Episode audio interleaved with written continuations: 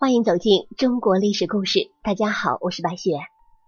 我们今天要带您一起走进的历史人物是叶赫那拉·婉珍。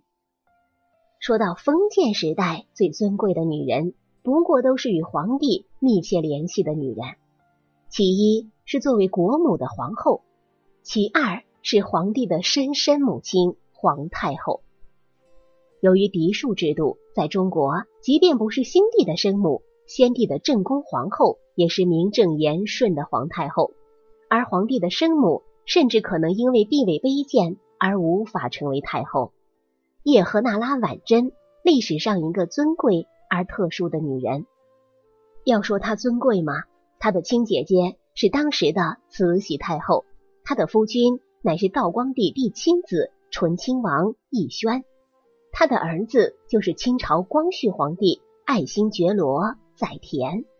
然而，他的特殊就在于，虽然是皇帝的生母，不仅没有享受到太后的尊荣，反而与亲生骨肉生生离别，从此咫尺天涯。这个故事还得从慈禧太后说起。慈禧太后是中国古代最有权势的女人之一。虽然她没有像女帝武则天那样称帝，但是却先后让两位皇帝成为他的傀儡，决定中国最后一位皇帝的归属。慈禧是大清王朝晚期政权的实际统治者，如此一位人物，他的大名在后世可谓是无人不知，无人不晓。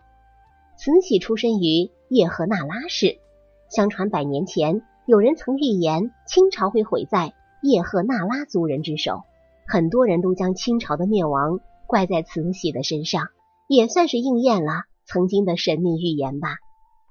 慈禧是家中的长女，她有一个妹妹，三个弟弟。今天我们要说的就是她唯一的妹妹叶赫那拉婉珍。说起婉珍这个名字，人如其名，其实慈禧的名字啊也很好听，叫做叶赫那拉幸珍。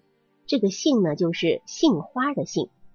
咸丰元年，慈禧参选秀女入宫，初封兰贵人，后被封为懿嫔。因为生下皇长子载淳，而被封为懿妃。毫无疑问，工于心计且长相秀丽的慈禧，在后宫混的那叫一个如鱼得水。咸丰皇帝非常宠爱她。再后来，咸丰皇帝又一次选秀。按照清朝的规定，十三岁至十六岁的八旗女子都必须参加选秀。慈禧的妹妹婉珍也参加了。不知怎么回事，按道理来说啊，婉珍是后宫宠妃，慈禧的亲妹妹，应该有极大的机会被选上。可是婉珍最后竟然落榜了。婉珍的样貌不比慈禧差，更何况婉珍还更加的温顺，婉约可人。如果婉珍真的进了宫，得到咸丰的宠爱也是迟早的事儿。婉珍虽然没有被咸丰选中，却得到另外一门亲事，那就是嫁给了咸丰的弟弟，刚二十出头的文韬武略俱全的醇亲王奕轩做嫡福晋了。促成这桩婚事的正是婉珍的亲姐姐，实为义妃的慈禧。那个时候，慈禧的地位还不是太稳固。在朝堂之上缺少心腹和势力，妹妹婉珍选秀落选之后，懿妃便将婉珍作为棋子，以婉珍的婚姻为自己谋取利益。醇亲王奕轩才干过人，身份尊贵，在朝中的地位是相当的高，有权有势。恰好他还没有嫡福晋，许多人都虎视眈眈的盯着他的嫡福晋的位置。在这样的情况之下。慈禧仗着咸丰的宠爱，使尽浑身的解数劝咸丰下旨给婉珍和奕轩赐婚。咸丰在慈禧的甜言蜜语之下，于是高高兴兴的下了旨。从此以后，婉珍便由落选秀女变成了尊贵的醇亲王嫡福晋。慈禧的这步棋下得很好，因为后来咸丰皇帝去世，慈禧太后正是在奕轩等人的配合和帮助之下。铲除了八大辅政大臣，夺得大权。婉珍貌美，醇亲王也很喜欢她。在婚后，夫妻二人十分的恩爱。先后生下了五个儿女。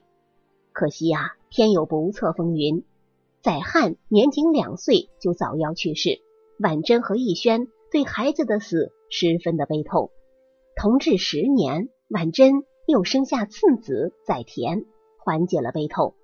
可是不等他喘口气，不幸再次降临。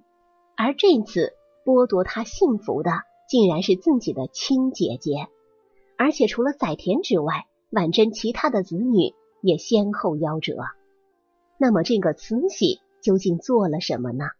原来同治皇帝早逝，没有留下子嗣，须得从宗室选择一个孩子继承皇位。按照一般的情况，应当是从同治帝的下一辈选择继承人。可是慈禧太后为了保证自己的权利不被削弱，待在太后位置上垂帘听政。力排众议，选择了妹妹婉珍之子载湉继位，也就是后来的光绪皇帝。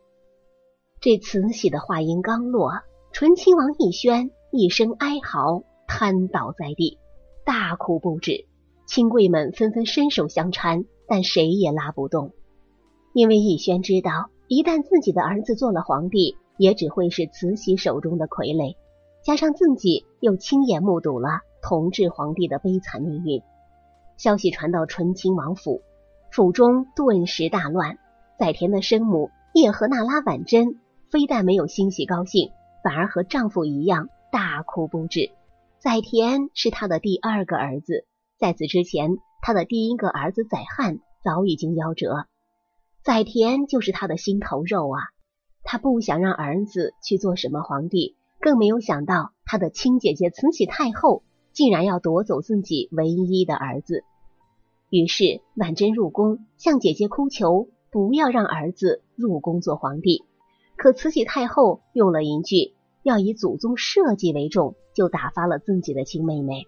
也是从这一刻起，这位母亲的心中埋下了对姐姐慈禧太后深深的怨恨。终于，载田还是被迎入宫中继承帝位，并于次年改元光绪。视为光绪皇帝，紫禁城是古代人最向往的地方，而帝王掌握着古代最高的统治权。可婉珍却非常的难过。载田成为皇帝之后，慈禧就将其变成了一个傀儡皇帝。在戊戌变法后，光绪被慈禧囚禁了十年，在位期间始终没能翻身。而自从儿子被送走，后面的几个儿女又接连夭折。婉珍大受打击，一蹶不振，也因此失去了醇亲王的宠爱。他在这个世上所挂念的，也只有他的儿子载田了。可是这个孩子现在已经是九五之尊，岂能是自己想见就能见的？就算见着了，也得行三跪九叩的大礼，不能有常人母子相聚的欢乐。加上醇亲王的侧福晋刘家氏和李家氏。平出子嗣，他在挣扎和思念中，只有看着载田小时候的衣服用品，潸然泪下，同时也咒骂姐姐慈禧太后夺走了自己唯一的儿子。光绪二十二年，也就是一八九六年的夏天，在挣扎与思念中度过了二十二年的他，终于支撑不住了。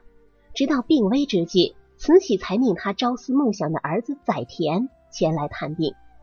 此时的婉珍见到了日思夜想的儿子，纵有千言万语，也一句话都讲不出了。他只是目不转睛的看着自己的儿子。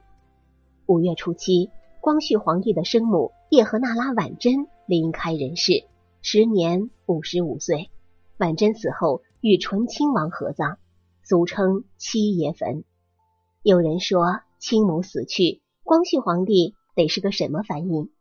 光绪皇帝辍朝十一日，称婉珍为皇帝本生嫡。婉珍虽然是皇帝的生母，却从未有过太后之名。她带着对儿子的无尽眷恋和对姐姐慈禧太后的深深怨恨，永远离开了这个世界。